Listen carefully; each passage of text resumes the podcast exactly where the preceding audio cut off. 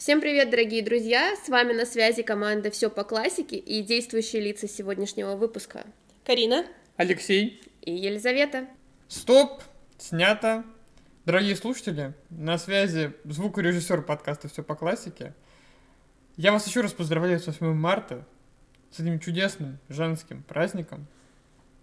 И у меня для вас прекрасные новости. В связи с Международным женским днем мы устраиваем розыгрыш. Розыгрыш, о котором вам станет известно в подробностях в конце выпуска. Поэтому обязательно дослушайте до конца и участвуйте. А теперь не буду вас отвлекать от прослушивания подкаста и удаляюсь. И сегодня у нас особенный день, особенный выпуск. Мы решили поговорить о прекрасных дамах и связанном с ними празднике. 8 марта Да? А я здесь так, чтобы обстановочку разбавить. Да, Женский. наш женский сугубо коллектив. Будем бить Лёшу все вместе. Не будем мы бить Лёшу, мы будем читать э, стихи прекрасных женщин, прекрасных э, поэтесс. Если я буду употреблять феминитивы, я прошу прощения. Э, заранее для тех, кого это раздражает, э, ну, возможно.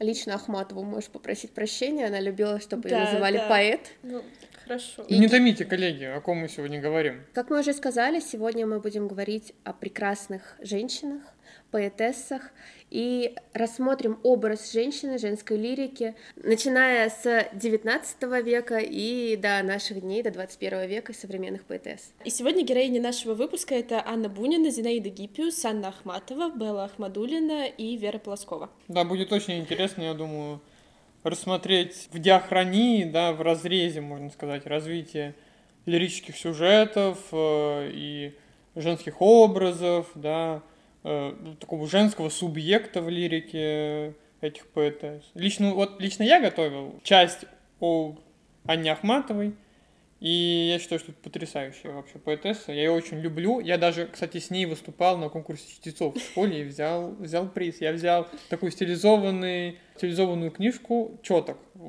сборник стихотворений «Четки». А что ты читал? Я читал, которое стихотворение Пастернаку, О, М. вот, которое он сам себя, сравнивший с конским глазом, косится, смотрит, видит, узнает, и вот уже расплавленным алмазом сияют лужи, изнывает лед. Да, с кем Проч- еще прочитал, друга? прочитал ужасно, кстати, но приз взял. Ну и хорошо. Так, наверное, мы перейдем от интересных историй из Лешиной жизни про Анну Ахматову э, к нашей первой героине, и это Анна Бунина, о которой, возможно, вы никогда не слышали. Э, Наверное, слышали о ее более известном родственнике Иване Бунине. Э, Анну Бунину принято называть э, первой русской профессиональной поэтессой. Конечно, поэтессы до нее были, но собрать какую-то информацию о них очень сложно, и Анна Бунина была первой из женщин, кто начал, в общем-то, поэзией зарабатывать. Да, на самом деле очень сложно говорить о биографии Анны Буниной, потому что каких-то точных фактов и достоверных свидетельств не так много, и некоторые исследователи принимают позицию выстраивания ее биографии по ее, собственно, текстам. Э, В общем, наверное, этот вариант я расскажу. Она очень рано осталась без матери, а потом осталась и без отца, получила наследство, и как раз-таки один из главных ее поэтических образов, и то, как она вообще себя представляет, представляет свою биографию, это она выстраивает образ э, сиротки, такой э, бедной девочки, оказавшейся в большом э, городе недружелюбном, и, в общем-то, на это намекает и название ее первого сборника «Неопытная муза», такое слегка лукавое, потому что, на самом деле, к этому моменту у нее уже выходили книги, и это был далеко не первый ее сборник, но образу это название очень полистило э, потому что вроде бы как главные в поэзии мужчины, а она оказывается женщиной, которая проходит по этой дороге и вроде бы как пока ничего не знает. Э, Но на самом деле, когда читаешь этот сборник, понимаешь, что это вообще не совсем так. Э, Потом э, в какой-то момент появляется мотив ее болезни, она действительно болела, но никто особо не знает, чем, вроде бы как. Кто-то, какие-то исследователи говорят, что это был э, рак груди, кто-то говорит, что это были просто какие-то там небольшие заболевания, которые одно на другое наложились. В общем, никаких, опять же, там медицинских справок, понятное дело, с конца 18-го, начала 19 века они не осталось. Но если верить варианту, что у нее был рак груди, то она прожила с ним более 10 лет. и эта болезнь в любом случае становится частью ее биографического мифа, и она очень э, много в своей поэзии про это говорит, и мы потом прочитаем еще стихотворение как раз про этот период ее жизни, и в последние годы своей жизни она становится довольно религиозным человеком, и в поэзии появляются тоже мотивы Бога, веры, достаточно, в принципе, характерные, наверное, для любой поэзии. Я, кстати, знаю один очень любопытный факт об Анне Буниной, связанный с Ахматовой. Дело в том, что Анна Бунина приходится теткой деда Анны Ахматовой, то есть они связаны таким дальним родством. Вот. И я думаю, это повлияло, на самом деле, на творчество Анны Ахматовой и вообще на ее мировосприятие, потому что она сама об этом знала, она сама об этом писала. И, конечно, ее дальняя родственница, первая русская поэтесса, как считалось, э, конечно, вдохновляла Анну Ахматову, в частности, вот, на какие-то поэтические подвиги. Да и я думаю, не одну поэтессу э, русскую Анна Бунина вдохновляла, так что она ну, во многом знаковая фигура, я считаю, для российской поэзии, ну и, конечно, для женской российской поэзии, это безусловно. Да, и, собственно, Ахматова сама в цитате называет Бунину первой русской поэтессой, да. когда про нее пишет. Да, и вообще есть очень много вариантов того, откуда вообще пошла женская поэзия. Кто-то э, ведет отчет от Буниной, э, кто-то ведет отчет от Растопчиной и Павловой.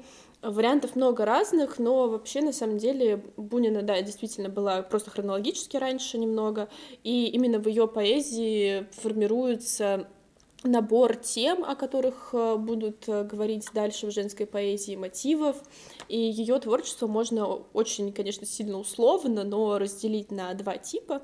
Это женский тип, э, и Сюда относятся стихи больше чувственные, например, вот э, сегодня мы еще поговорим про стихотворение «Майская прогулка болящий», и оно к этому типу относится. И второе — это, опять же, очень условно мужской тип, э, в котором она уже не первопроходец, а скорее конкурент мужчинам на их уже известном им поле. А я, кстати, знаю, кто пишет так же, кто последовал за Анной Буниной в наше время. Есть такая поэтесса, я даже был на одном ее поэтическом вечере, Ахастахова. Я думаю, некоторым нашим слушателям это имя знакомо, так как эта поэтесса, она довольно плодовитая, у нее есть свой такой очень модный, красивый сайт. Но если честно, я был на поэтическом вечере, и я вообще был не в восторге. Как-то, ну, мне, меня не очень зацепила ее поэзия, но она, она следует такому же делению, и даже на ее сайте, э, вот если вы зайдете, сейчас вам, если интересно, там, значит, вас встречает меню с двумя кнопками, и на, на одной кнопке изображен, значит, облик поэтессы в женском образе, на другом облик поэтессы в таком мужском костюме, мужском образе. И она пишет стихи, в общем, от двух, ну, от двух лиц, от двух лирических героев, можно сказать. Угу. Но вот у Бунина не было такого разделения прямо на лирических героев, а, было скорее тематическое разделение, то есть вот эти условно мужские стихи, они скорее философские, ну то есть mm, на те ну, темы, на которые в обществе того времени было не принято женщинам говорить, mm. можно вспомнить там критику Белинского и многих других, кто считал, что женщина вообще ей бы не очень писать стихи, а если и писать, то пусть пишет о любви, а не о философии, о высоких каких-то материях, жизни и смерти, туда ушлись точно не надо, потому что женщины слишком эмоциональны для этого. Но вот э, Бунин об этом пишет. Э, например, э, если вам интересно, мы сегодня про это стихотворение говорить не будем, но есть текст, он называется «Песня смерти», в общем-то, один из главных ее философских текстов. Догадайтесь, на какую тему называется. Она, случайно, не писала под псевдонимом эти, ну, такие гражданскую лирику, вот такие философские стихи? Я, значит, писала все от своего имени. Блин, я, кстати, ничего Блин, сейчас запишется, а, Я, кстати, ничего не видела про псевдонимы. Печаталась ли она вообще когда-то под ними? Мне кажется, нет. А, Потому ну, что... Это довольно, да. да, это довольно смело, но это дало ей определенные плюсы ее настоящее имя, потому что у нее довольно быстро появились покровители, например, в лице Шишкова, и она была членом общества любителей русской словесности. И вообще Бунина на самом деле, возможно, вот я об этом не подумала во время подготовки, но, возможно, используя свое имя, э, именно это ей помогло, что она получала вообще всевозможные плюшки и от государства, и, в общем-то, такую условную зарплату, и покровительство. Э, заработать на этом получилось неплохо. Также, э, наверное, важно сказать про то, что Бунина вообще, когда пришла в литературу э, со своими стихами, она не была прям очень новой фигурой, потому что до этого она занималась переводами. и переводы были довольно уважаемые в литературном сообществе. Я, на самом деле, немножко забыл. Вот Хвощинская, она была раньше Ан- Анны Буниной, например, по хронологии. Хронологически Да. сейчас. Просто, если не ошибаюсь, Хвощинская, она же печаталась по псевдониму, начинала, по У крайней мере. Хвощинской было очень много псевдонимов, и там была вообще очень интересная история с псевдонимом. Она печаталась под псевдонимом В. Крестовский. Да, точно. А, вот, да, и потом там появился действительный В. Крестовский. И критики, я не помню, кто из них э, написал, что В. Крестовский псевдоним — это на самом деле настоящий Крестовский, потому что литература лучше, чем у того, чье имя действительно В. Крестовский. Такая вот очень интересная история. А, Я почему спросил это? Потому что, мне кажется, если Хвощинская была раньше, то получается такая ну, эволюция в женской литературе, что... Ну, такая позиционная, можно сказать, эволюция, что Анна Бунина уже не использует псевдоним, уже не стесняется св- настоящего своего «я». И, например, Анна Ахматова тоже в начале 20 века уже печаталась без псевдонимов и не пыталась скрыть там, да, ну, Мгм. Свой пол банально, Да, нет. чтобы а, читали и печатали. Мгм. Бунина была раньше, и А. история с псевдонимами Хвощинской немножечко другая. Там не потому, что она женщина, а потому что Хвощинская была очень э, приватным человеком. Она не рассказывала ничего о своей жизни, о своей биографии. Она Мгм. не разрешала публиковать ее портреты. А, Там был какой-то один портрет, который опубликовали, а все остальное, все подробности ее биографии были опубликованы уже после смерти. Она дала разрешение своей сестре на то, чтобы опубликовали письма и какие-то подробности жизни, а так она предпочитала быть вот чисто э, писателем, а не привязывающим личную жизнь к ее творчеству. Понятно. Для наших слушателей, которые сейчас пребывают в зам- в замешательстве, Хвощинская — это тоже один очень известный женский прозаик. Если вы не знакомы с ней, очень советуем почитать. Да, «Братец», например, и другие такие очень видные женские прозаические тексты, вот, которые тоже очень большую роль сыграли, я думаю, в истории русской литературы. Да, Надежда Хвощинская написала прозу и писала поэзию тоже, но вот мне проза нравится больше ее, чем ее поэзия. Да, и тогда, наверное, мы закончили с э, основными какими-то подробностями жизни Анны Буниной и перейдем к ее творчеству. Для начала я хочу порекомендовать вам стихотворения, потому что они довольно большие, и читать полностью мы их выпуски не будем, но вам, конечно, советуем. Это займет все равно не так много времени, я надеюсь, вы получите удовольствие. И начнем мы со стихотворения «Разговор между мною и женщинами». Ребят, как вы думаете вообще, о чем стихотворение будет? Разговор между ней и женщиной. А о чем разговор? Ну, об эмансипации, наверное, что-то, что-то такое, ну, об- общественное, ну или любовное тогда. Ага, интересно. А, Хорошо, я вам сейчас тогда прочитаю небольшой отрывок, и мы про него потом поговорим. Женщины. Сестрица, душенька, какая радость нам, ты стихотворица, на оды, притчи, сказки, различные у тебя готовы краски. И верно, ближе ты по сердцу к похвалам. Мужчины ж, милая, ах, боже упаси, язык, как острый нож. В Париже, в Лондоне, не только на Руси, везде равны. Заладят тож да тож, одни ругательства, и все страдают дамы. Ждем мадригалов мы, читаем эпиграммы. От братцев, муженьков, от батюшков, сынков, не жди похвальных слов. Давно хотелось нам своей певицы. Поешь ли ты? Скажи, или да, или нет. В общем, О творчестве, получается. да, женщины очень рады, что появилась поэтесса, э, появилась э, стихотворица, и они от нее, в общем-то, ждут, что стихи будут про них, про их точку зрения какую-то, про их мысли. От какого года стихотворение? Написала Анна Бунина это стихотворение в 1811 году, что довольно рано, на самом деле, для таких тем, как, ну, как кажется, даже из перспективы 21 века. Да. и того, что происходило в русском обществе. И когда вообще какая-то тема эмансипации началась, это произошло намного позже, чем писала Бунина, и чем э, писали многие другие, на самом деле, поэтессы и писательницы XIX века, о которых мы часто забываем, но эти темы они поднимали. Да, я просто хотел сказать, что тогда в русской литературе, как мне кажется, царил классицизм, только-только переходящий в романтизм. Жуковский, Державин э, были на пике своей славы. И, конечно, это удивительно вообще слышать голос женского поэта. Я не припомню других таких случаев, в общем-то, даже в мировой литературе, наверное. В мировой литературе, конечно, уже появлялись э, женщины-авторы. Естественно. Просто А, все да. зависит от этапа развития вообще Да, да. литературы, да. И, кстати, еще тоже интересный факт, э, как уже Лёша рассказывал про Ахматову, но вот он сейчас сказал про Жуковского, и Жуковский и Анна Бунина из одного рода тоже. Они все родственники. Да, они все И родственники. Ахматова, и Жуковский. Да, да, Жуковский тоже принадлежал э, к этому же самому древнему дворянскому роду. Они в Да. Питере жили, да? Или где? Да, да. А, она? В Бунина. Бунина родилась в селе, но Мгм. потом, получив наследство отца, очень быстро перебралась в Питер. Ну и когда потратила все деньги, начала зарабатывать э, поэзией. Пришлось. Что очень круто. Да, да, такой карьерный Стоп, она рост. зарабатывала, по- получается, поэзией перед Пушкиным, или как? Да, Вообще считается, да, что Пушкин стал первым, кто начал зарабатывать поэзией и своим творчеством, а до этого поэзия считалась чем-то вроде хобби, увлечения. Ну, это было примерно в одно и то же время, потому что Пушкин писал про Бунину, э, она же была, получается, с Шишковым и с обществом русской словесности, а Пушкин был с Арзамасцами, ну и со всеми остальными порицал заодно и ее, со всеми остальными членами общества любителей русской словесности. Да, вот эта взаимная ненависть, и про Бунина он знал. Конкуренция. Да, он ее читал. Скорее всего. Ну, либо писал просто так, тут уж не беремся судить.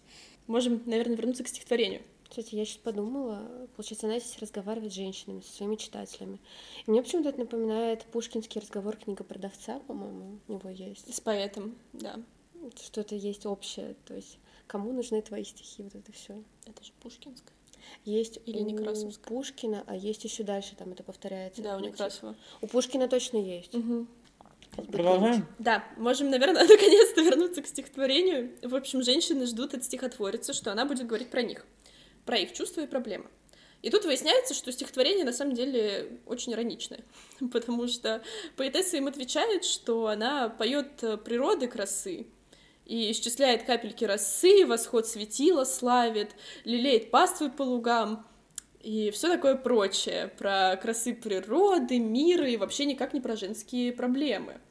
На что женщины ей отвечают, какая ахинея, да слова мы про нас не видим тут, что пользы песни нам такие принесут. Ну, то есть э, женщины ждут от поэзии пользы. Пользы не получается. Очень неожиданно. Для, 2000 для 1811 года это очень неожиданно, честно говорю. Даже мне сейчас это слышать. Да, оно правда очень ироничное. Дальше, если вкратце, то лирическая героиня, стихотворица, отвечает им, что людей она тоже поет, но, в общем-то, в основном мужей и царей, и совсем никак не женщин.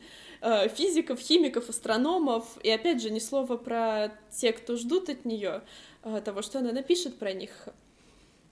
В общем, Анна Бунина видит, видит э, такое свое гражданское призвание, получается, да, и находит для своей, поэ- ну, для своей поэзии действительно материальную, ну, такую самую настоящую четкую цель. Ну вот, я не Следует ли знаю. она ей, кстати, этой цели в итоге? Вот я не знаю, потому что мне кажется, что оно на самом деле, это стихотворение, одна сплошная ирония, потому что если посмотреть А. на творчество Анны Буниной, да, есть стихи про природу, но точно нет воспевания царей и мужей, их нет совсем.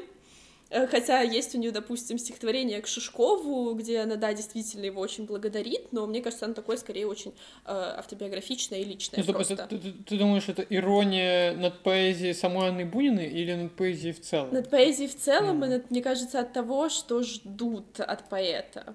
Мгм. Вот. Потому что на самом деле Анна Бунина а, делает очень интересную штуку, которую нам сейчас из 21 века, она, наверное, такой не кажется, но для конца 18 и начала 19 женщина как субъект чувства, ну, это что-то странное. Потому что женщина объект чувства обычно. То есть ее можно любить, а что там с ней происходит, э, вообще не очень понятно. Э, А Анна Бунина делает все эти чувства понятными, и вот тут мы перейдем к нашему следующему тексту, который мы тоже советуем прочитать э, целиком, но почитаем его кусочки. Он называется «Майская прогулка болящий». Он как раз относится к тому периоду, когда Анна Бунина уже болела, неизвестно чем, э, но болела. И здесь э, появляются к тому же религиозные мотивы, про которые я тоже упоминала. Тут это все собрано, и вот эта субъектность чувства здесь появляется. Давайте я прочитаю начало. Боже, благости и правды, Боже, вездесущий сый, страждет рук Твоих создания, Боже, что коснишь, возри, Ад в душе моей гнездится, этно сохшу грудь палит. Жадные змеи, виясь в круг сердца, кровь кипучую сосет. Тщетно, слабыми престами рву чудовище, нет сил.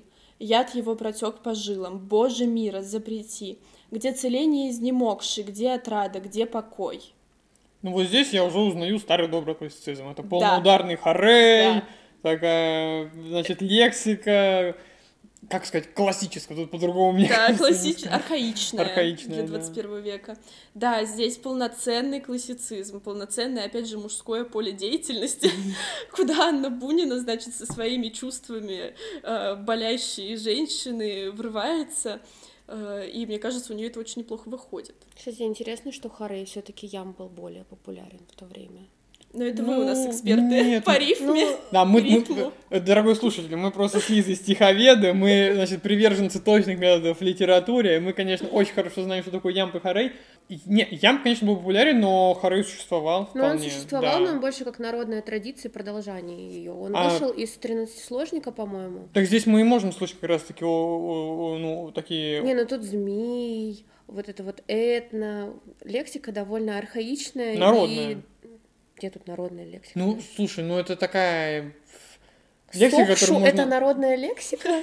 Не, ну просто, просто эта лексика, она отсылает к каким-то славянским корням, да, какой-то, ну, к самой сути славянской культуры, можно сказать. Ну, змея отсылает к библейской теме. Да, вот я даже про библейскую тему Но подумала. Би... Ну, слушайте, православие, про... православие, православие и вот эта русскость, вот эта вот глубинная народность, они тесно связаны, вам так Кстати, не я еще, знаете, про что подумала? Про герб, а, про Георгия Победоносца, который убивает змея тоже. Да, Когда он появился? Ну, это же тоже очень народно. Не, мне кажется, Харей здесь очень даже к месту, он здесь обоснован. Да, нет, Харей-то к месту, да, но про, про змея, конечно, вопрос.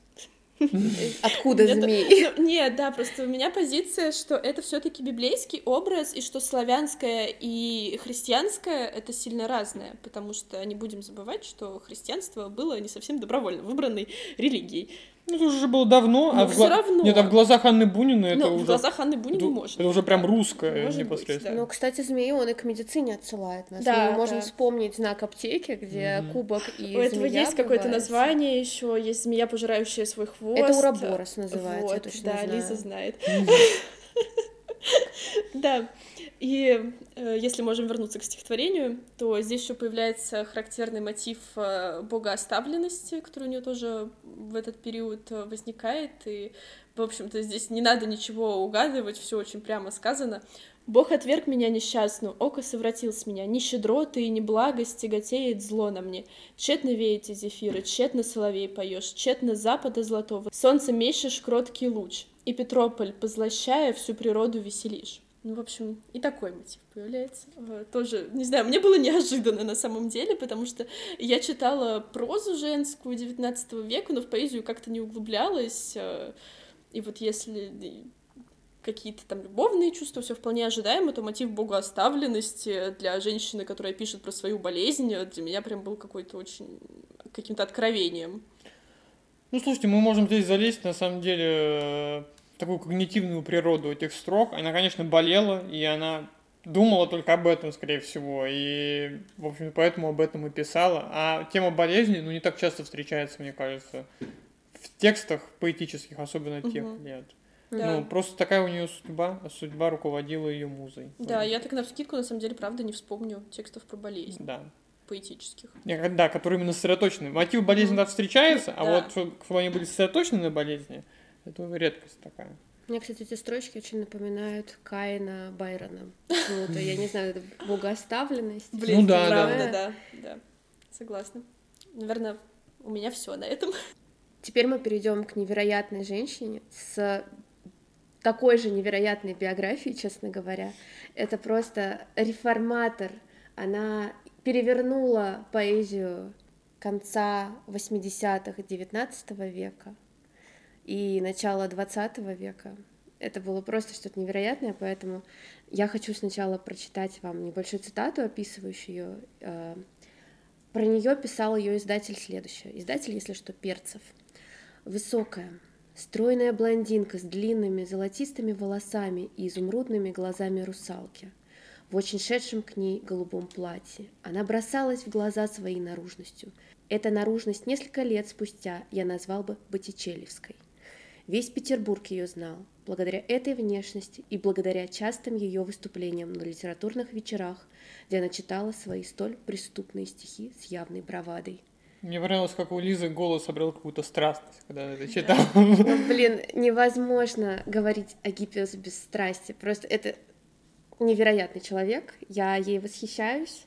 Давайте начнем кратенько с ее биографии, самого интересного. Как самого интересного? С детства. Погнали. Ура! Начнем наш, сначала. наш любимый Да. поэт Зинаида Гиппиус.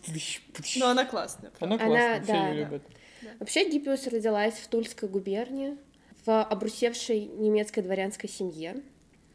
А отец ее Николай Романович Гиппиус был юристом, а мать была Домохозяйкой. Да, дочь екатеринбургского оберполицмейстера, если быть точной, без профессии.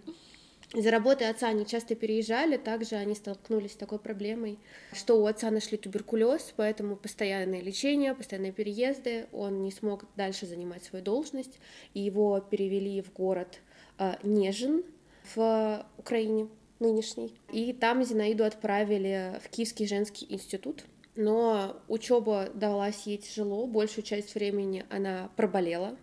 Все полгода, что она училась, она провела в лазарете, потому что она слишком сильно стра- страдала из-за разлуки со своей семьей, с родителями, с сестрами. У нее было три сестры.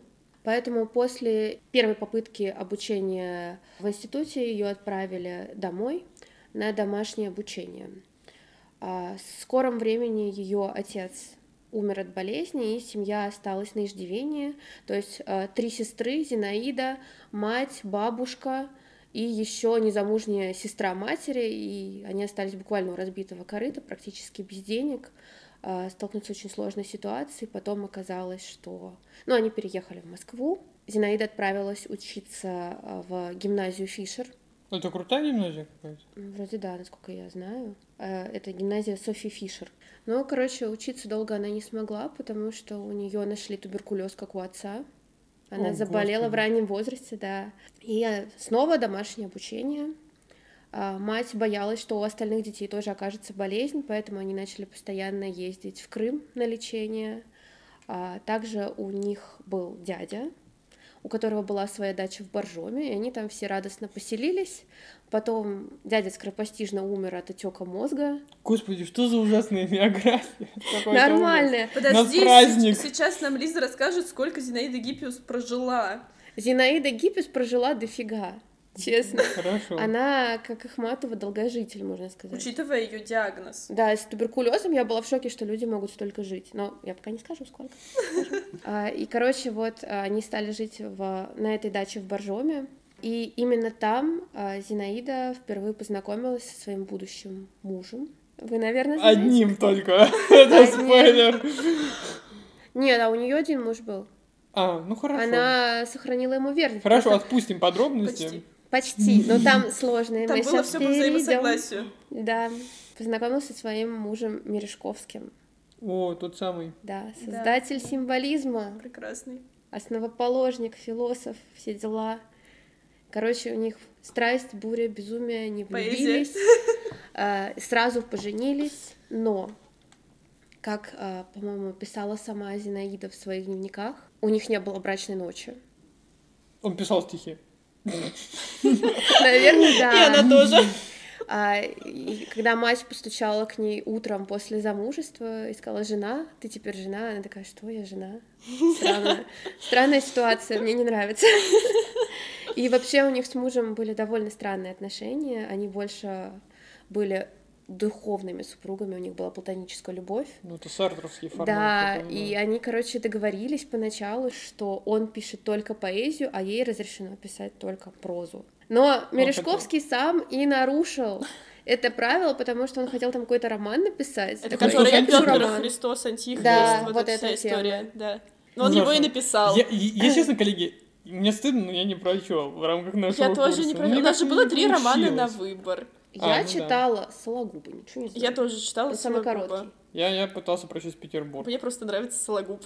Ну, Я как-то просто с этими символистскими романами немножко не поладил, но я, я прочту все. я. У меня в планах читать Мережковского, потому что поэзия мне его очень нравится. Но просто в рамках сессии, да, я выбрала Сологуба, которого я читала У раньше. меня, у меня на самом деле в планах изучать прозу Мережковского. Я, кстати, немножко изучал прозу Гиппиус. У нее уже есть перламутровая трость, например, и другие прозаические какие-то. я У не нее помню, много прозы. Да. Она писала и романы, и драму, и философские эссе. И они там с мужем почти новую религию придумали. Да, я помню, у нее сумасшедшая есть э, прозаическое произведение, это, по-моему, повесть. Потом перламутровая трость. И вот я рассматривал ритмику этих текстов, э, и там очень много случайных психоподобных фрагментов, типа ямбы случайные. Вот, они очень насыщенные, и явно на них было, ну, на эти произведения было влияние поэтическое. оказано. И, несомненно, вообще. Ну, короче, после брака они сразу переехали в Петербург. Ну, где еще быть Мгм. великим писателем, как не в Петербурге? И там она знакомится со всей поэтической богемой того времени. То есть нужно понимать, что это примерно 80-е годы, конец 80-х годов 19 века. Уточняю. Еще не 20-й. Первые ее два опубликованных стихотворения были опубликованы в Северном Вестнике в 88 году. А дебют в прозе — это рассказ «Злосчастная», это история о любовном треугольнике ее мужа, горничной и а, друга мужа Минского, короче. Чего? Да, вот у них там любовный треугольник был А. без нее, и она, короче, это очень все саркастично описала в этом рассказе. И его опубликовали, кстати, в журнале, который терпеть не мог Мережковский. А в каком журнале? Ой, не Известный северный, какой-то? ев- европейское что-то там сейчас. Неразрушаемые иллюзии насчет Мережковского. Я его очень люблю. Мне казалось, что это такой... э, Мне казалось, что это такая глыба литературная. Ну так Что это он основал есть символизм, Что он был да? такой с- человек строгих высоких нравов. Вестники Европы опубликовали журнал. Ой, Хороший журнал. Опубликовали Известный. рассказ. Да, ее в хороших журналах писали и публиковали. То есть в Северном Вестнике она публиковалась тоже. Знаете, дорогие слушатели, я до знакомства с Лизой думал, что Есенин это был такой светлый молодой человек, златовласый, златоголовый, невинный, которого убили злые КГБшники, НКВДшники точнее. Но вот человек этот, э, сидящий напротив меня, разрушает все, все мои иллюзии просто насчет Развиваем мифы. Да, просто если говорить про Есенина, краткое лирическое отступление, мне кажется, у большинства образ Есенина, во-первых, сформирован его стихами, а во-вторых, сериалом с э, Безруковым. И ну там все очень э, ясная позиция режиссера, снявшего этот фильм, и сценариста, написавшего сценарий по поводу Есенина, но она не совсем э, фактологически верная. Их надо с Лизой познакомить. Или с всеми, кто писал биографии Есенина, кроме автора этого сценария к этому сериалу. Ну, про Есенина мы поговорим в другом выпуске нашего подкаста. Да. Как я уже сказала, супруги жили в Петербурге, и с 89 года по 13 год в доме Муру- Мурузи э, находился литературный салон Гиппиуса Мережковского, и, короче, Гиппиус выступала своеобразным цербером, злым боссом на входе в это поэтическое лоно Петербурга, можно так сказать, А, потому что именно она проводила собеседование с молодыми поэтами, которые хотели вступить в их общество, участвовать в салонных встречах. Как только Гиппиус не называли и сатанессой, и чудовищем, потому что она не стеснялась в своих выражениях никогда. То есть она давала критику такой, какая есть, и она терпеть не могла, если поэзия плохая. Слушай, ну Гиппиус вообще не выглядит как Цербер или как Сатана. Не, ну она очень красивая женщина Да. была, просто восхитительная. Слушайте, дорогие, загуглите, пожалуйста, в Гиппиус, и вы поразитесь ее красотой. Да, она что очень красивая. красивая. Ну, дьявол милая. красив. Ну, смотри, да, в ее глазах что-то такое есть, даже через портрет передается. Дьявол должен быть красив. Да, ну и вообще ее отношение к поэзии, оно понятно, потому что она воспринимала поэзию как служение Богу. Для нее поэзия — это религиозный обряд. А когда ты нарушаешь религиозный обряд, то ты Нарушаешь? не ценишь Бога, не уважаешь его, поэтому она была совершенно не скромна в этом плане. Мне нравится, как мы от дьявола перескочили к Богу. От Очень дьявола до. Бога один шаг. Ну, в, в этом суть А все литературы. связала наша любимая сатанесса. Да, прекрасно, Да. абсолютно. Путь Данте, господа. Мне кажется важным сказать как раз-таки про брак Мережковского и Гиппиус, потому что про него ходило очень много слухов, многие осуждали их союз, потому что все-таки жили они не вдвоем, а втроем, как уже знаменитый Брике и Маяковский. Маяковский, точно Да. так же жил Мережковский, Гиппиус и философов. Они жили все вместе и вообще говорили, что брак Мережковского и Гиппиус, он фиктивный и нужен для того, чтобы супруги могли развлекаться на стороне. Какой кошмар. Да, ну, злое петербургское общество, просто как бы большая деревня, все сплетничают. Так надо оговориться вообще, что мы не осуждаем никакую форму отношений, и каждый живет как хочет. Да. Но вообще, да, конечно, опять же, вот как и в случае с Анной Буниной, в общем-то, для 80-х годов э, 19 века это, ну, какой-то поразительный формат отношений вообще и их жизни. Да нет, там уже было. А, Важная ремарка, что мы не только не осуждаем, но и не пропагандируем, мы просто излагаем биографические факты. Да, это Да. точно.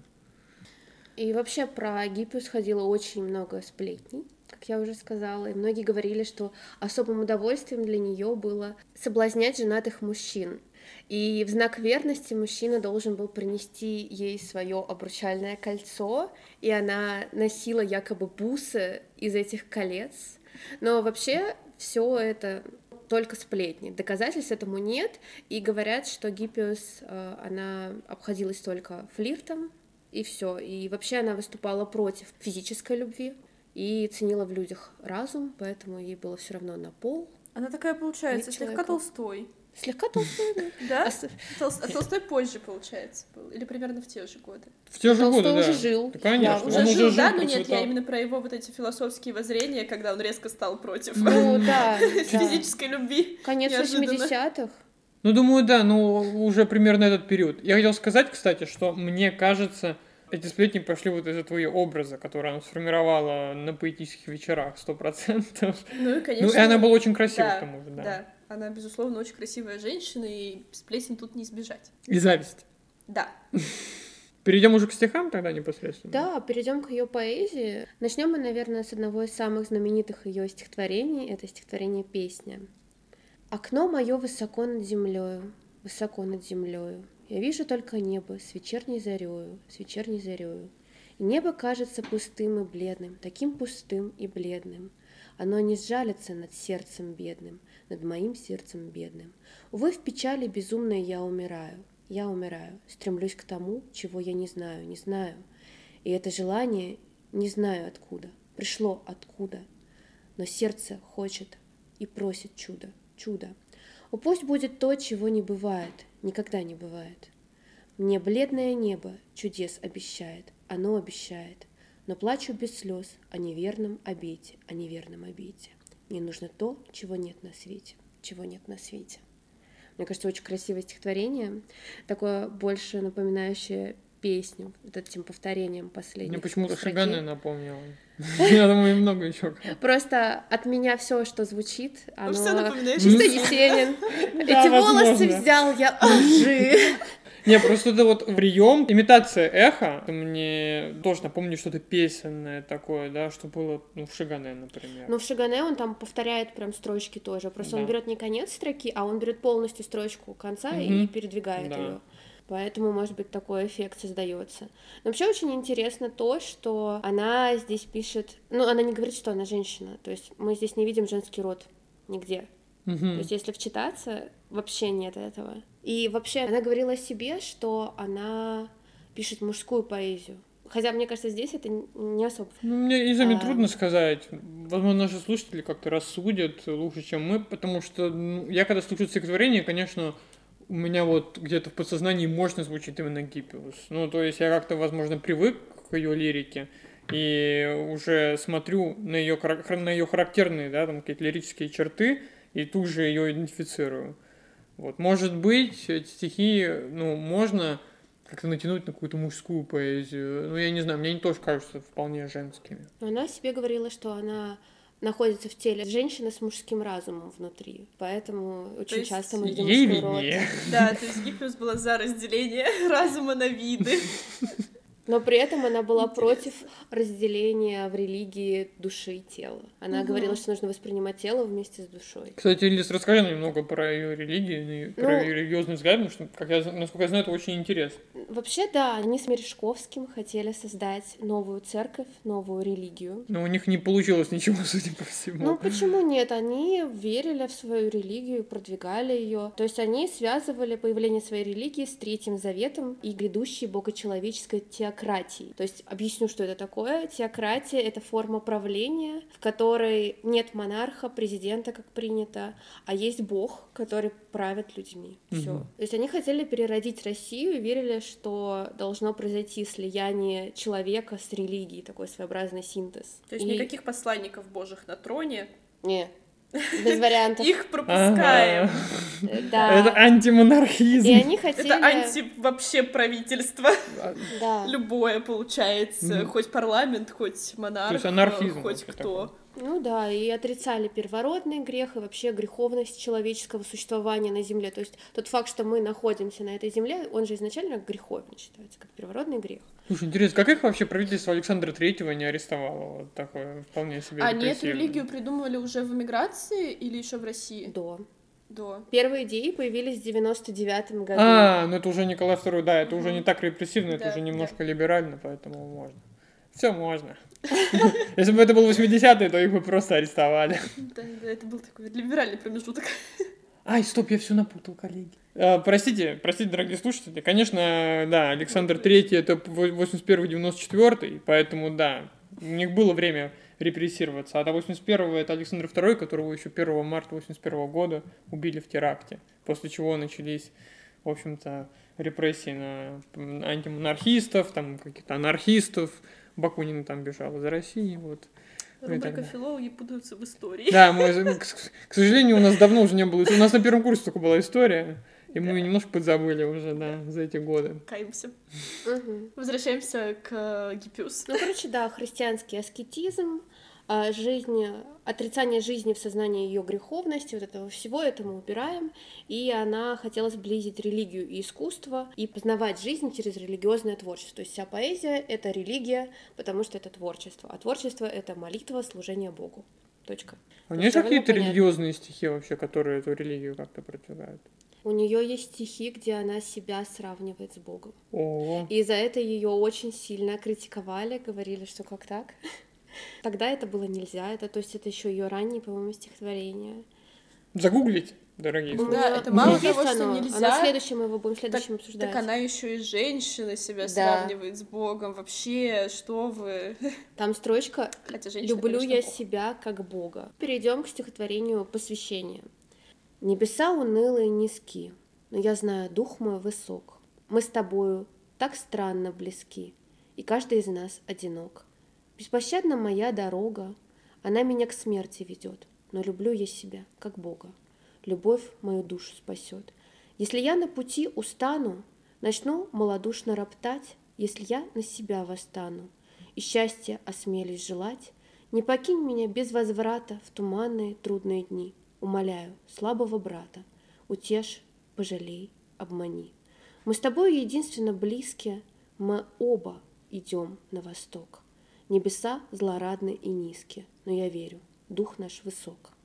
Ну, это популярное такое стихотворение, я его до этого слышал много раз. Мгм. Я вот сейчас, кстати, прочитала, и у меня такая просто отсылка к вот этому «Идем на восток» к Ахматовой и поэме «Без героя» в конце, Мгм. где народ идет на Да-да-да-да-да. восток тоже. И я сейчас думаю, наверное, это аллюзия. Не, не, сто процентов. Я, я уверен, что Ахматова читала Гиппиус. Я тоже уверена Да. в этом. Да. Я думаю, наверняка читала. Это еще это не на Библию отсылка. Но, к сожалению, сегодня не будет поэмы без героя практически. Мы только немножко обсудим потом, потому что Да. поэму без героя можно обсуждать долгими часами. Да, Можно да. целый курс по поэме без героя прочитать. Но вы обязательно прочтите. Она, конечно, ну, такая объемная, можно сказать. Да, но Ну, она читается, мне кажется, довольно легко. И, может быть, когда-нибудь мы о ней еще да, поговорим. ну это, конечно, очень, очень значимый текст, и его стоит прочитать всем, кто ну, Хотя, увлекается, да, хотя обычно его не читают. Ну, это ошибочно. Да. Читают реквием в основном. Гиппиус. Что скажем про текст еще? Ну, что вы мне скажете про текст? Что Я вам скажем? прочитала. Да я как-то залипал, когда ты его читал Да. немного. Нет, ну на самом деле э, это сравнение «люблю себя как Бог», мне кажется, она себя не столько Богом называет, э, сколько просто приравнивает э, чувства. На самом деле очень такие какие-то, получается, что в психологически верном направлении, если опираться на то, что Бога она любит больше всего, и следующая за Богом она сама, достаточно здорово. Ну, как раз-таки вот эта система Да, Бог да. и я. Да, Бог Всё и я. логично. Мне так, кстати, да. очень напоминает буддийские учения, где каждый может стать богом, и Да, где каждый к этому стремится, вот. Может быть, Египет с этим материк- хотя вряд ли, конечно. Это скорее общее место просто. Возможно, да. Вообще сама Гиппиус считала, что вся поэзия, она сводится к трем основным темам. Ну, вы, наверное, все их знаете. Чело- О человеке, о любви и о смерти. А творчество? Ну, Она видимо, это это о человеке, темой. потому что, хотя, может быть, и о любви. Хотя- Куда мы можем отнести творчество? Мне кажется, везде, кроме смерти. Хотя Как И о смерти тоже. Смерти это же тоже, преодоление да. смерти. Я сейчас хотел процитировать э, стихотворение поэт Боротынского и, э, как пример э, стихотворения о творчестве, но я, я вдруг понял, что оно о смерти. Гиппиус обожала Боротынского, просто он был ее музой. Боротынский хорош, потому что... Ну, явно. Он, А- он любил смерть. Но, но Боротынский, я еще помню, что он был э, таким прям, можно сказать, ярым крепостником. Гиппиус тоже разделяла такие тоталитарные, тоталитарные воззрения вообще на человеческие судьбы, там, на, на государственный строй. Нет? Нет. Просто я помню, сегодня, помните сегодня Боротынского? К чему невольнику мечтание свободы? Взгляни, безропотно текут речные воды в указанных брегах, по склонам их ручья. Я его полностью помню, я не знаю, его стоит читать. Ну нет, ну про Гиппиус же получается, вот как Лиза сказала, что она за то, чтобы всем правил Бог, а он там разберется. Ну, корреляция какая-то есть, правильно. мне кажется, нет? Вообще Гиппиус долгое время не писала никакой гражданской лирики, Мгм. не выступала с политическими речами или чем-то, не писала поэтич... О, поэтических эссе каких-то на эту тему изначально. Но после революции 1905 года в ее поэзии появляются гражд- гражданские мотивы. Она осуждает и революцию, и большевиков.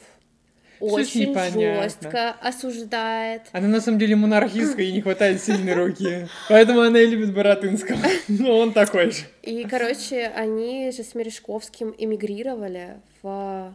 Вспомнить бы в каком году, сейчас я гляну. Ну, близко к революции, получается. После революции Ну, они просили разрешения. А, то есть даже так они... Да, они эмигрировали, по-моему, в- На самом деле, кстати, это одно огромное общее место вот у поэтов, что они постепенно с годами становятся, ну, они постепенно склоняются к гражданской лирике, все. И Некрасов, и Георгий Иванов, и, и, и Анна Ахматова. Ну, и... кто-то с этого начинает, да, кто-то к этому приходит э, позднее. Но мне кажется, это довольно логично, если там, как э, многие поэты дописа- начинают писать в подростковом возрасте, то, да, гражданская какая-то позиция — это не первое, о чем тебе хочется писать стихи, Ну да. а а с возрастом приходит. Ну, а кто начинает писать позже, некоторые, да, начинают там сразу с гражданского, как э, самый известный пример, не знаю, наверное, Маяковский, э, у которого первые, одни из первых стихов сразу про оппозицию, сразу про Ну там особенное революцию. время, особенная Да. литература. И про любовь э, его лирика и менее известная, менее популярная, и пришла позже. На самом деле, литература в эпоху Маяковского, ну и вообще вот 20-е годы, например, 20 века, она настолько особенная, что даже распределение слов в прозе отличается коренным образом вообще от всей предшествующей и даже последующей литературе. То есть, э, ну, грубо говоря, язык строится художественной прозы од- одним образом в 19 веке, потом резкий, резкое отклонение по всем параметрам, да, там, в начале 20 века, а потом постепенная стабилизация, вот и к 80-м годам 20 века уже литература, как она и была раньше, просто Мгм. стабилизированная. Так что да, это, ну, это феноменально на самом деле, насколько сильно отличалась литература вот в начале 20 века, и что на это повлияло. Мир менялся, литература менялась. Да. Я нашла Мировая информацию, когда они уехали из России, уже из СССР. Они покинули страну зимой 19 года. Так как э, появился запрос о чтении лекций красноармейцам про историю древнего Египта.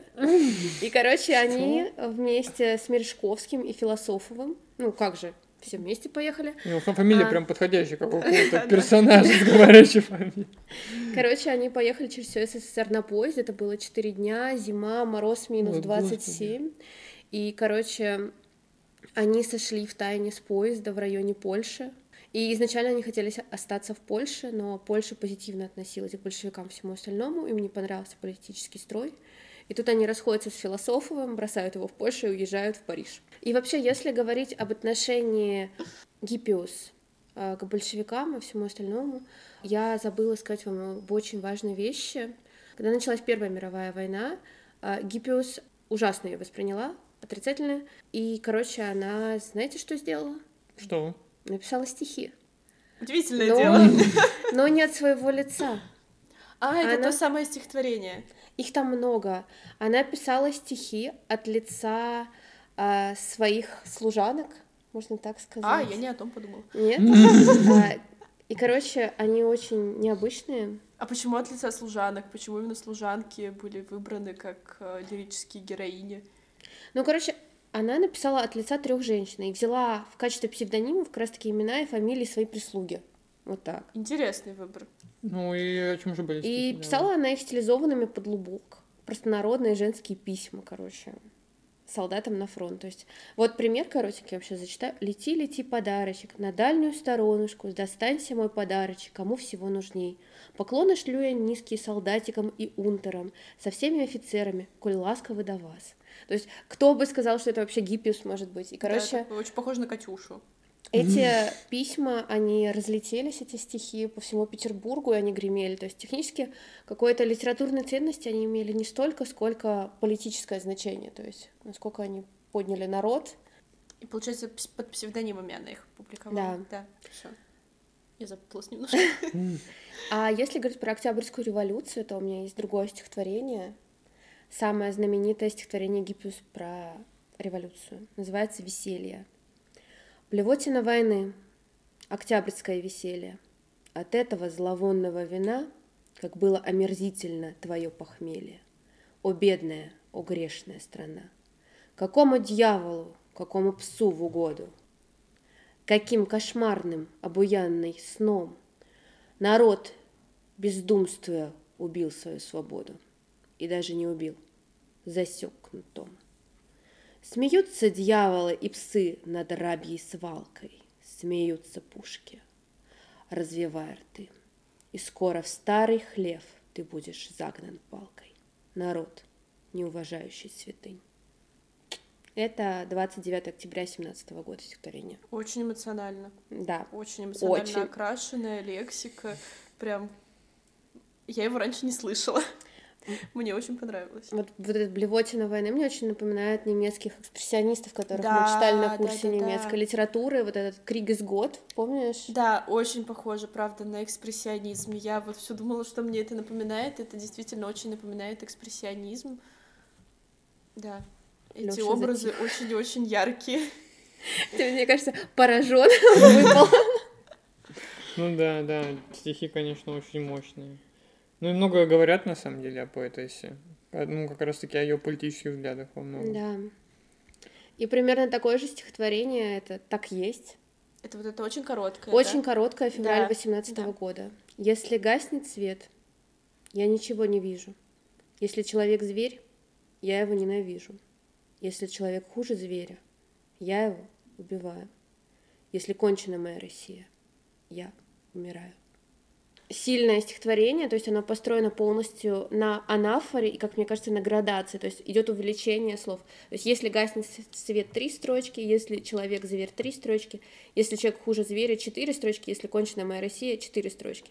То есть оно полностью пропорциональное. Да, и мне кажется... Стоп, еще раз, три, три, четыре, четыре? А, получается три слова, тире, четыре слова. Три слова, тире, три слова. Четыре слова, три слова Четыре слова, два слова. Не, стоп, там строчки варьируются? Четыре строчки слова? всего стихотворения. А, все понял. И слова в строчке. Понял, все. Да. И через тире все. Да, мне кажется, что варьируется не только написание само визуальное, но и расширение пространства. Но получается, когда мы читаем про гаснущий свет, мы, скорее всего, представляем комнату себе, а к концу мы расширяемся до страны. Да, да, да, это точно. Мне кажется, это лейтмотив такой, вообще главный прием. И это Да. вся поздняя лирика Гиппиус. Вот она примерно такая. Она э, глубоко эмоциональная, она очень жесткая, она не стесняется в выражениях, э, говорит все как думает, очень резко. Ну, Кстати, на самом деле это очень сильно коррелирует э, с поэтами парижской ноты вообще, и, ну, с поэтами-иммигрантами. Тот же самый Георгий Иванов, о котором я уже упоминал сегодня, он, например, тоже писал «Гаснет мир, сияет вечер» э, и так далее. То есть у него такие стихи о смерти мира. И там тоже очень много используется, я бы так сказал, иллю- таких иллюминационных метафор, то есть что связанные со светом, что он гаснет, темнота, звездное небо. И, кстати, это может быть интертекст, сто процентов. Это может быть интертекст. Ну, это такой вообще достаточно общий мотив Да. еще к тому же. И мне еще очень напомнило, я не помню, если честно, как в хронологии это написано. А, Раньше были стихи Мандельштама или позже, а, но вот этот мотив человека-зверя, и не волк я по крови своей, и меня только равную бьет, и века волкодава. Мгм, Вот, да, мне да, кажется, да. тоже все это было таким общим местом для восприятия мира вокруг, которые, в котором резко оказались все эти люди. Так, ну что-то мы разговорились о довольно сложных и тяжелых вещах, а Гиппиус, она может быть еще совсем другой. Она очень ироничная, и я хочу тоже вам показать еще одно стихотворение, оно называется «Любовь к недостойной». А, И оно автобиографическое о ее первой встрече с Мережковским, как она сама писала. И предыстория немножко, получается, здесь у нас в стихотворении описан такой сюжет. А, Молодой человек видит свою даму сердца и думает, ах, какая она прекрасная, о чем же она может думать. И дальше мы видим ее ответ. Ответ я вам зачитаю, то есть э, я буду короткие выжимки вам читать. Вот он говорит, «Моя ж Мадонна молчалива, скромна, прелестна и грустна, не дать не взять немая ива, что над водами склонена. У ей, клянусь, я был бы верен, какие прожили мы дни». Ля-ля-ля-ля-ля, это нам дальше не важно.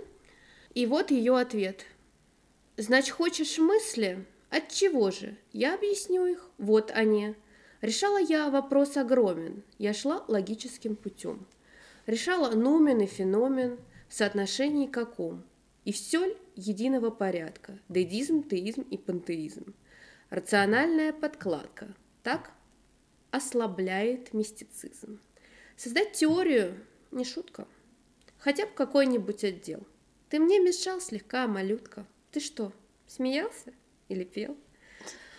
Мрачись, закройся, месяц юный, умокни, лживый карастель. Присекнись, голос, рвитесь струны, засохни томный розанель.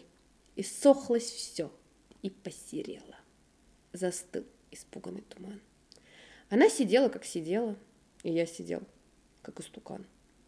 Тот час был, верьте или не верьте, угрюмей всяких похорон. Бегите, юноши, как смерти философических Мадон. Это стихотворение 1902 года. Я просто в восторге от него. Прочитайте его целиком. Насколько она его затроллила просто. Да. Мне очень звукопись понравилась в этом стихотворении. Она прям такая яркая. И, ну, не часто, на самом деле, звукопись у нас с S и F, мне кажется, встретить не так часто вообще в поэзии. Она- И она такая язвительная, она просто как героиня романа Джейн Остин. И, кстати, звукопись может тоже на змею отсылать, нет? Наверное, да. Да, да. Да. Женщина-змея. Что, смеялся? Или пел? Да. Коллеги, на самом деле мне не терпится перейти к Ахматовой. Да, мы Эм, чуть вот мне застряли. кажется, на такой веселой ноте можно уже закончить с Гиппиус, э, а то мы... О Гиппиус можно тоже говорить вечно, как и об Ахматовой, впрочем. Но нам надо двигаться дальше, и да, теперь мы обсудим великую поэтессу, наверное, самую известную, я думаю, российскую поэтессу, Анну Ахматову, ну, по крайней мере, одну из самых известных, там, наравне с Цветаевой. Ну, и с той же самой Гиппиус, хотя Гиппиус знают не так, наверное, Да, ярко, всё-таки за счет школьной программы, да. Школьный канон это в основном а, Ахматова и Цветаева. Гиппиус иногда читают, но все-таки помнят не так. Да, да, например, мы в школе особо Гиппиус не проходили. Мы тоже не читали. Мы читали в рамках э, старшего символизма. Ой, у вас модная была крутая школа, не, Ну как, нет, не как нет. у нас с Лизой, пролетарские Но стиховические. причем там было, типа, если было с Мережковским много, то Гиппиус было все равно два стиха. Ну, то Ну да. есть... э, Те первые, которые Кстати, мы обсудили, да? Не первое, но вот было про окно, а второе, если честно, даже не помню, какое второе, которое мы обсуждали, было. У нас даже на истории русской литературы, кстати, Гиппиус, она гораздо Да, более дается сжатыми такими объемами, чем Да. Ахматов. Мне кажется, мы ее рассматривали только в контексте вот этого союза ее и Мгм. романы. Но опять же, да, в контексте старшего символизма и остальных символистов.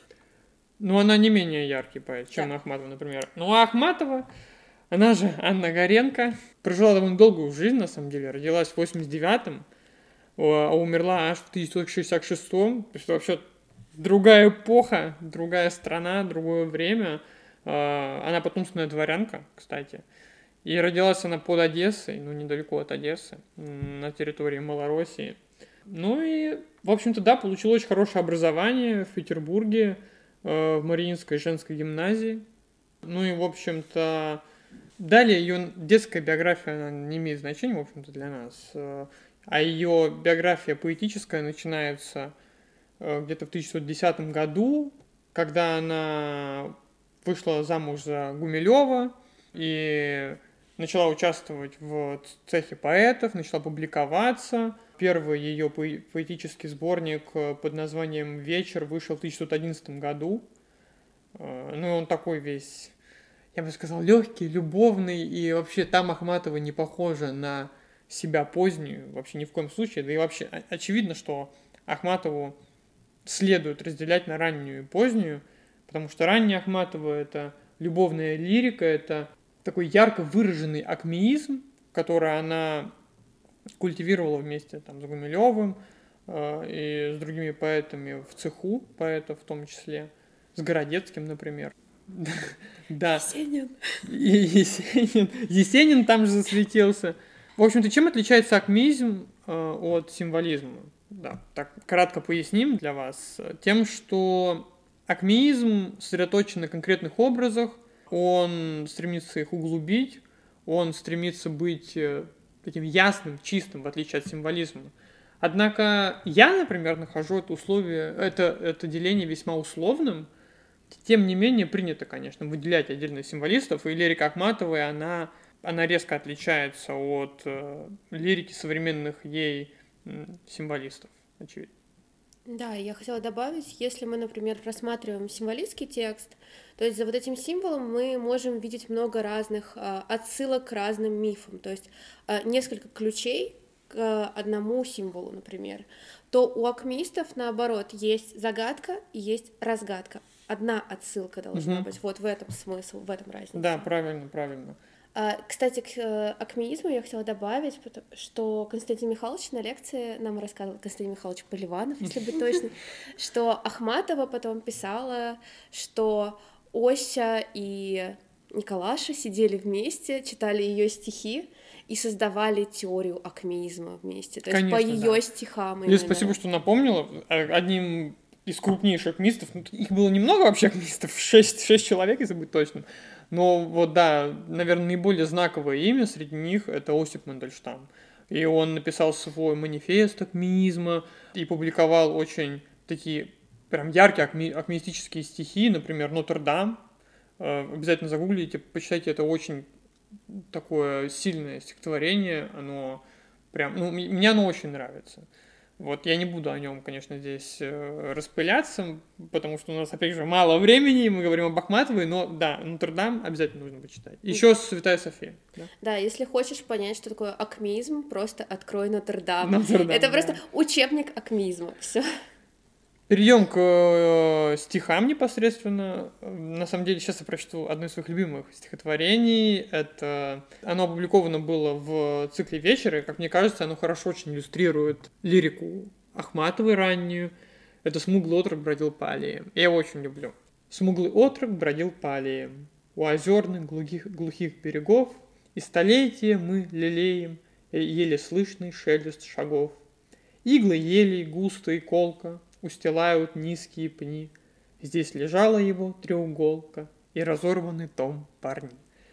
Оно такое очень красивое, очень пушкинское на самом деле. И не просто так это стихотворение опубликовано, ну и создано в 1911 году, так как оно приурочено к годовщине э, поступления Пушкина в Царско-сельский лицей. И, конечно, все здесь пронизано пушкинским и его образом. Да. Например, вспоминая свои лицейские годы, он написал, что он там ходил, э, он, в общем, он пользовался похожими образами, так сказать. И это прям видно, как Ахматова списала эти образы и, в общем-то, инкрустировала их в это стихотворение. Ну да, если кто-то не понял, смуглый отрок это Пушкин. Смуглый отрок, да, да. конечно, это Пушкин. На всякий и... случай уточню. И разорванный том парни на это, на, тоже на это отсылает, да, разорванный том такого классика французской литературы, легиста, парни. И, кстати, это стихотворение входит в цикл в царском селе, что, опять же, приближает его к Пушкину, ну, к Пушкину и к таким схожим классическим литературным образом.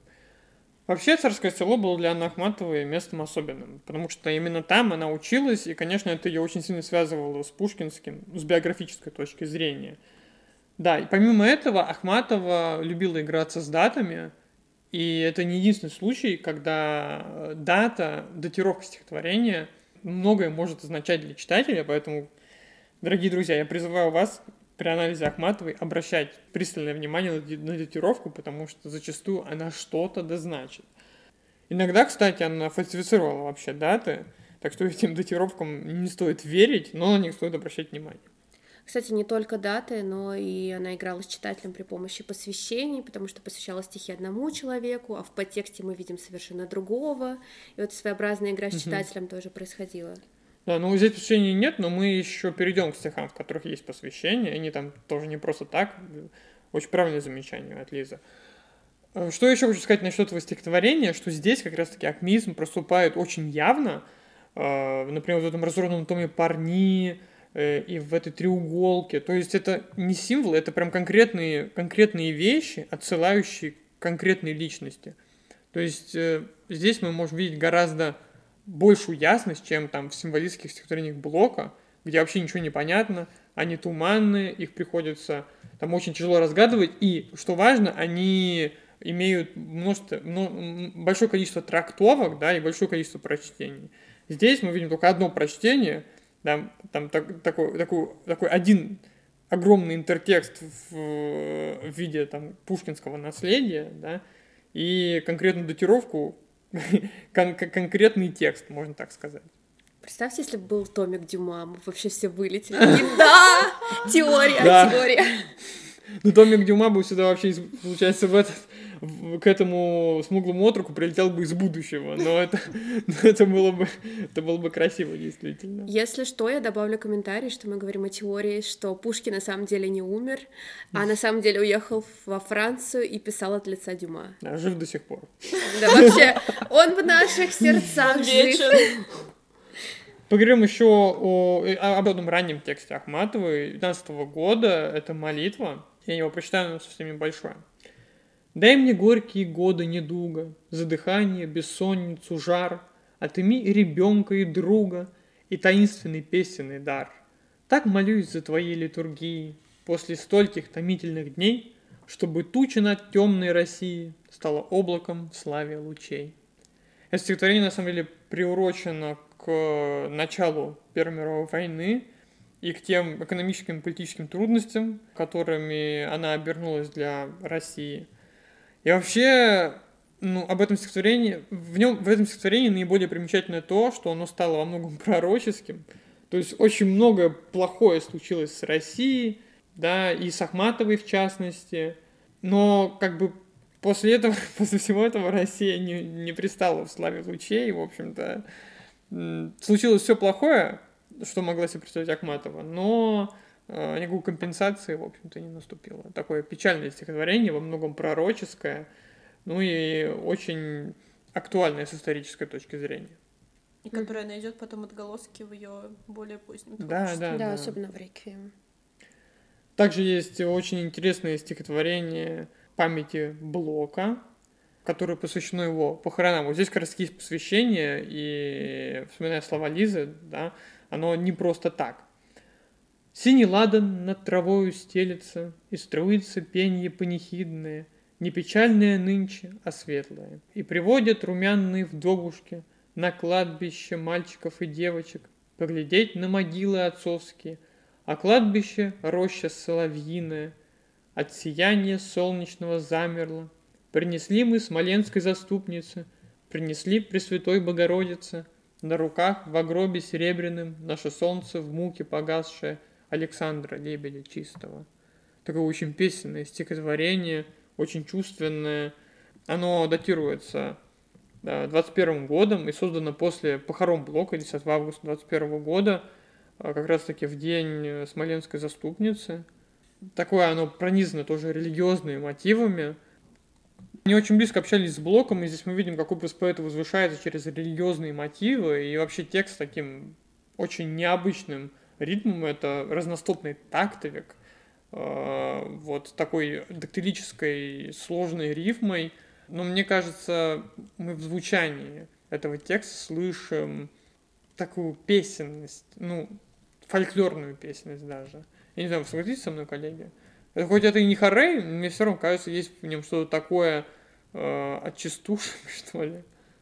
Мне кажется, на плач похоже. Да, кстати, кстати. То есть слова Если полку... читать, например, так, а Смоленская нынче именинница, и синелад над травой стелется, да, да. и струится пение панихидное, вот что-то такое плакательное. Да, ну вообще Ахматова такой очень чувствительный к ритму э, поэт, и у нее очень сложный ритм, их очень много, и даже ямп у нее необычный, такой очень разный, я бы сказал. Далее в жизни Ахматовой, как и в жизни многих россиян, случилась э, революция 17 -го года, точнее, череда революций, а, и, в общем-то, это негативно отразилось на жизни Ахматовой. Ее несколько раз отменяли в советский период. Ее муж Николай Гумилев отправился добровольцем на фронт в Первую мировую войну, а затем его репрессировали и расстреляли, когда он уже был бывшим мужем. Затем она нашла себе нового мужа а, Николая Пунина, которого тоже репрессировали впоследствии, и ее сына репрессировали. В общем, всех врагов Ахматовой репрессировали, поэтому ей было очень тяжело в Советском Союзе жить и находиться.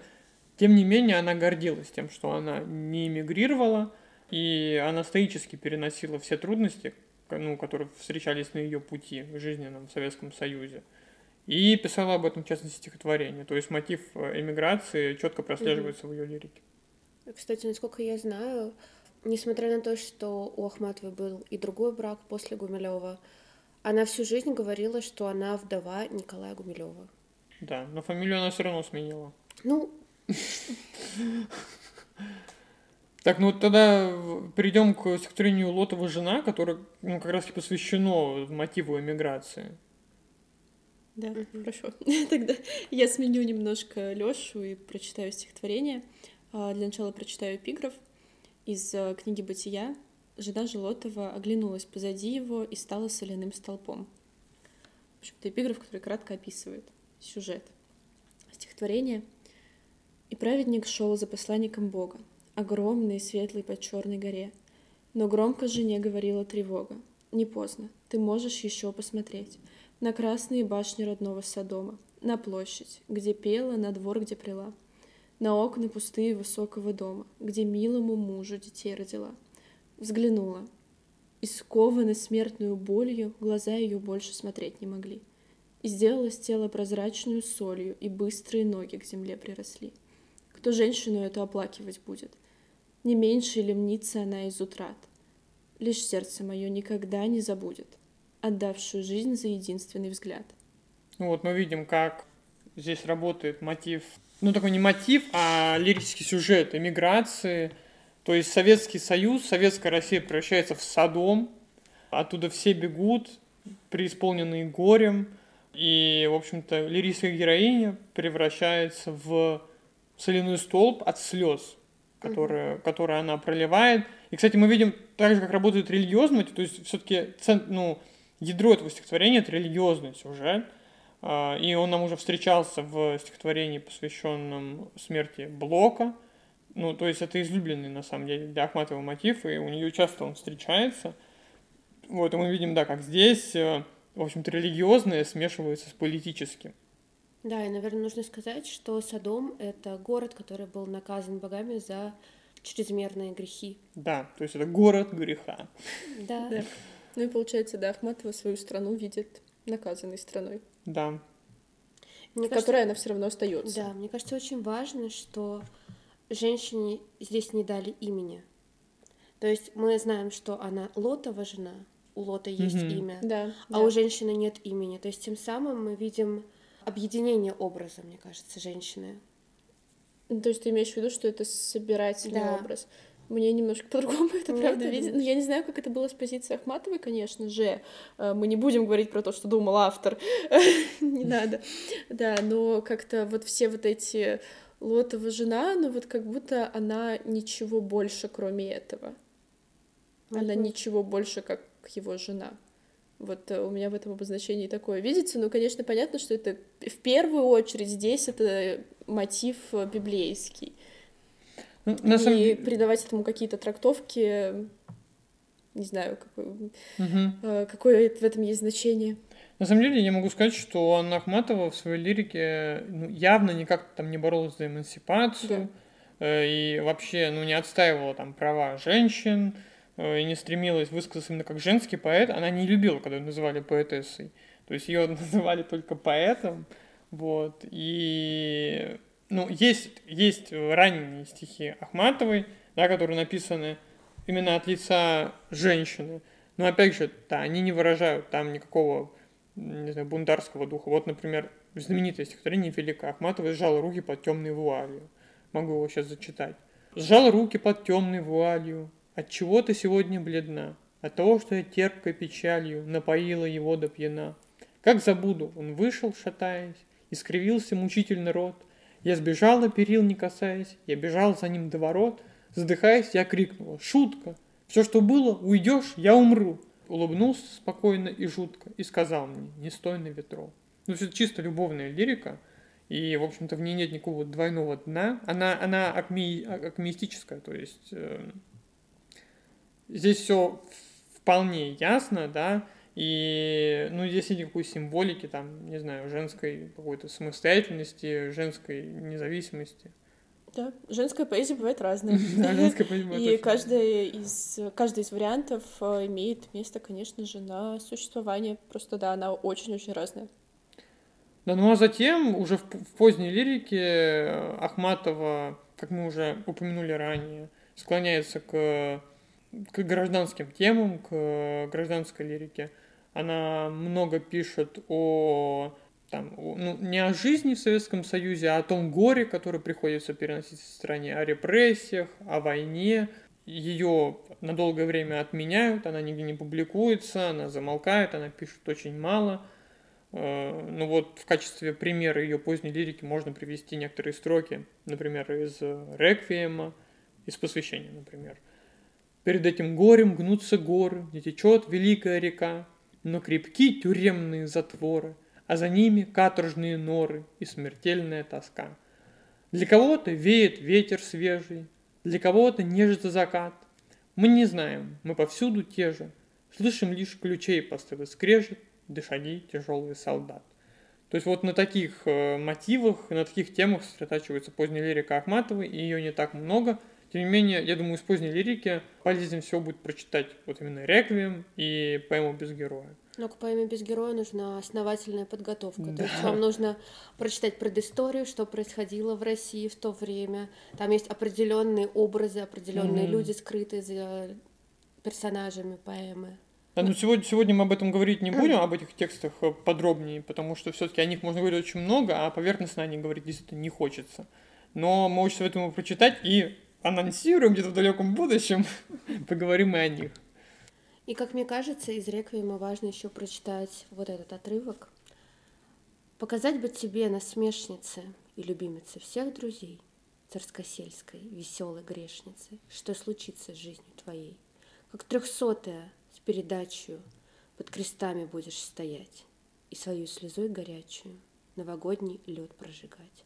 Там тюремный тополь качается, и ни звука, а сколько там неповинных жизней кончается.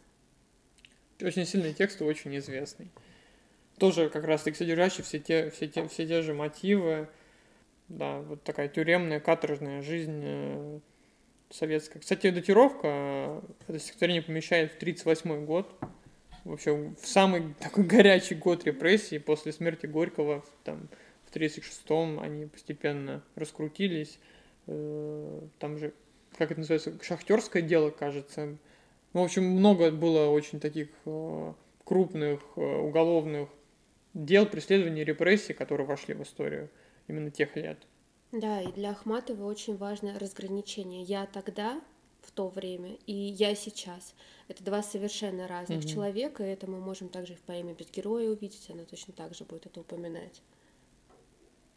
Да, кстати, здесь, э, здесь же в этом стихотворении есть аллюзия на стрелецких, на стрелецких жен, которые также э, стояли под крестами, когда стрельцов вешали. Да, а. да. Это в этом куске стрелецкие жонки прям упоминаются? Или Нет. В, друг, в другом, значит? Но они там действительно упоминаются. Ну, это, мне кажется, не единственное. Ну, да. это, это не единственный ну, текст, в котором да, Ахматова прям... отсылает к да. стрелецким женам. Такая есть э, э, стабильная, можно сказать, аллюзия угу. в творчестве Ахматовой на смутное время. То есть она сравнивает 30-е годы со смутным временем э, 17 века на Руси. Вот. Да, находит много схожести. Пара параллелей, да. да. Ну, теперь, коллеги... А, я еще, кстати, хотел рассказать вам тоже забавную, интересную историю. Я как-то, по-моему, в дневнике Льва Лосева читал, э, как он рассказывал об Ахматовой. Он, потому что с ней знакомился, еще будучи молодым поэтом. И, в общем, он рассказывал, он рассказывал, какой у всех был мандраж при знакомстве с Ахматовым, потому что Ахматову считали великим, ну, великим поэтом. Несмотря на то, что ее там отменяли, ее пытались запретить, ее не публиковали, все равно все знали Ахматову как э, великого, очень видного, да, там из такого эпохального поэта. Она два раза была номинирована на Нобелевскую премию в 60-е годы. И вот когда такого довольно популярного поэта второй половины 20 века, Льва Лосева, э, с ней знакомили, он, он очень хотел произвести на нее хорошее впечатление, но был очень смущен. И вот после чтения ее стихов он, он их не похвалил, он там что-то замялся, не стал ничего говорить, там, ну что-то, в общем, невнятное сказал. И потом она к нему подошла и сказала, что она очень рада, что он там единственный за столько лет не стал просто пусто хвалить ее стихи, а, в общем-то, как-то остался там при своем, хоть он ничего особенного не сказал. Не помню уж, как это было точно, но вот такой, так, такой забавный биографический факт и ну, во многом э, говорящий о том, как вообще на Ахматову смотрели, вот, и, в общем, какой она себе сформировала, сформировала образ, потому что Ахматова уже при жизни это был ну, целый бренд. Все знали этот ее нос, все знали ее внешность. Она часто, кстати, упоминает вообще да. свой образ в лирике. И можно сказать, что Ахматов в свое время была довольно-таки успешным маркетолог, потому что, ну, ее знали все, она была супер популярна, несмотря на то, что она не публиковалась. Вот это был такой феномен. Ну и вообще она была великой женщиной, которая буквально связывала эпохи. То есть она была знакома с Блоком, при этом э, жила еще и в 60-е и номинировалась на Нобелевскую премию. В каком она году умерла? В 68-м? В 66-м. В 66-м? Угу. То есть в 66-м это же просто сколько эпох, угу. сколько разных писателей жило в это время. То есть она жила и во время Зощенко, и во время Советского Союза. И все с ней были знакомы. И она была были... как крестный отец. Крестная мать. Крестная мать. Э, Мама Роза. Русской поэзии. Ну, а на этом, дорогие коллеги и дорогие наши слушатели, мы заканчиваем первую часть нашего праздничного подкаста, э, приуроченного к Международному женскому дню. Мы уже обсудили Ахматову, Гиппиус, э, мы обсудили Анну Бунину, ну а в следующем выпуске, во второй части, мы обсудим Беллу Ахмадулину и Веру Полоскову. То есть мы с вами перейдем постепенно в 21 век. Обязательно послушайте вторую часть, потому что она соединит вообще в вашем сознании картину русской женской поэзии, вообще на протяжении всей ее истории. Ну и да, будет очень интересно. С вами была команда Все по классике. Большое спасибо, что были с нами. Пока-пока. Чао. Спасибо нашей команде за такой прекрасный выпуск. Я думаю, что он получился очень классный. А теперь я бы хотела рассказать некоторые подробности о нашем конкурсе. Чтобы в нем поучаствовать, вам необходимо перейти в наше сообщество ВКонтакте, подписаться на него, сделать репост конкурсной записи и оставить под ней комментарий. Так вы станете участником конкурса, и я желаю всем удачи. С вами была команда «Все по классике».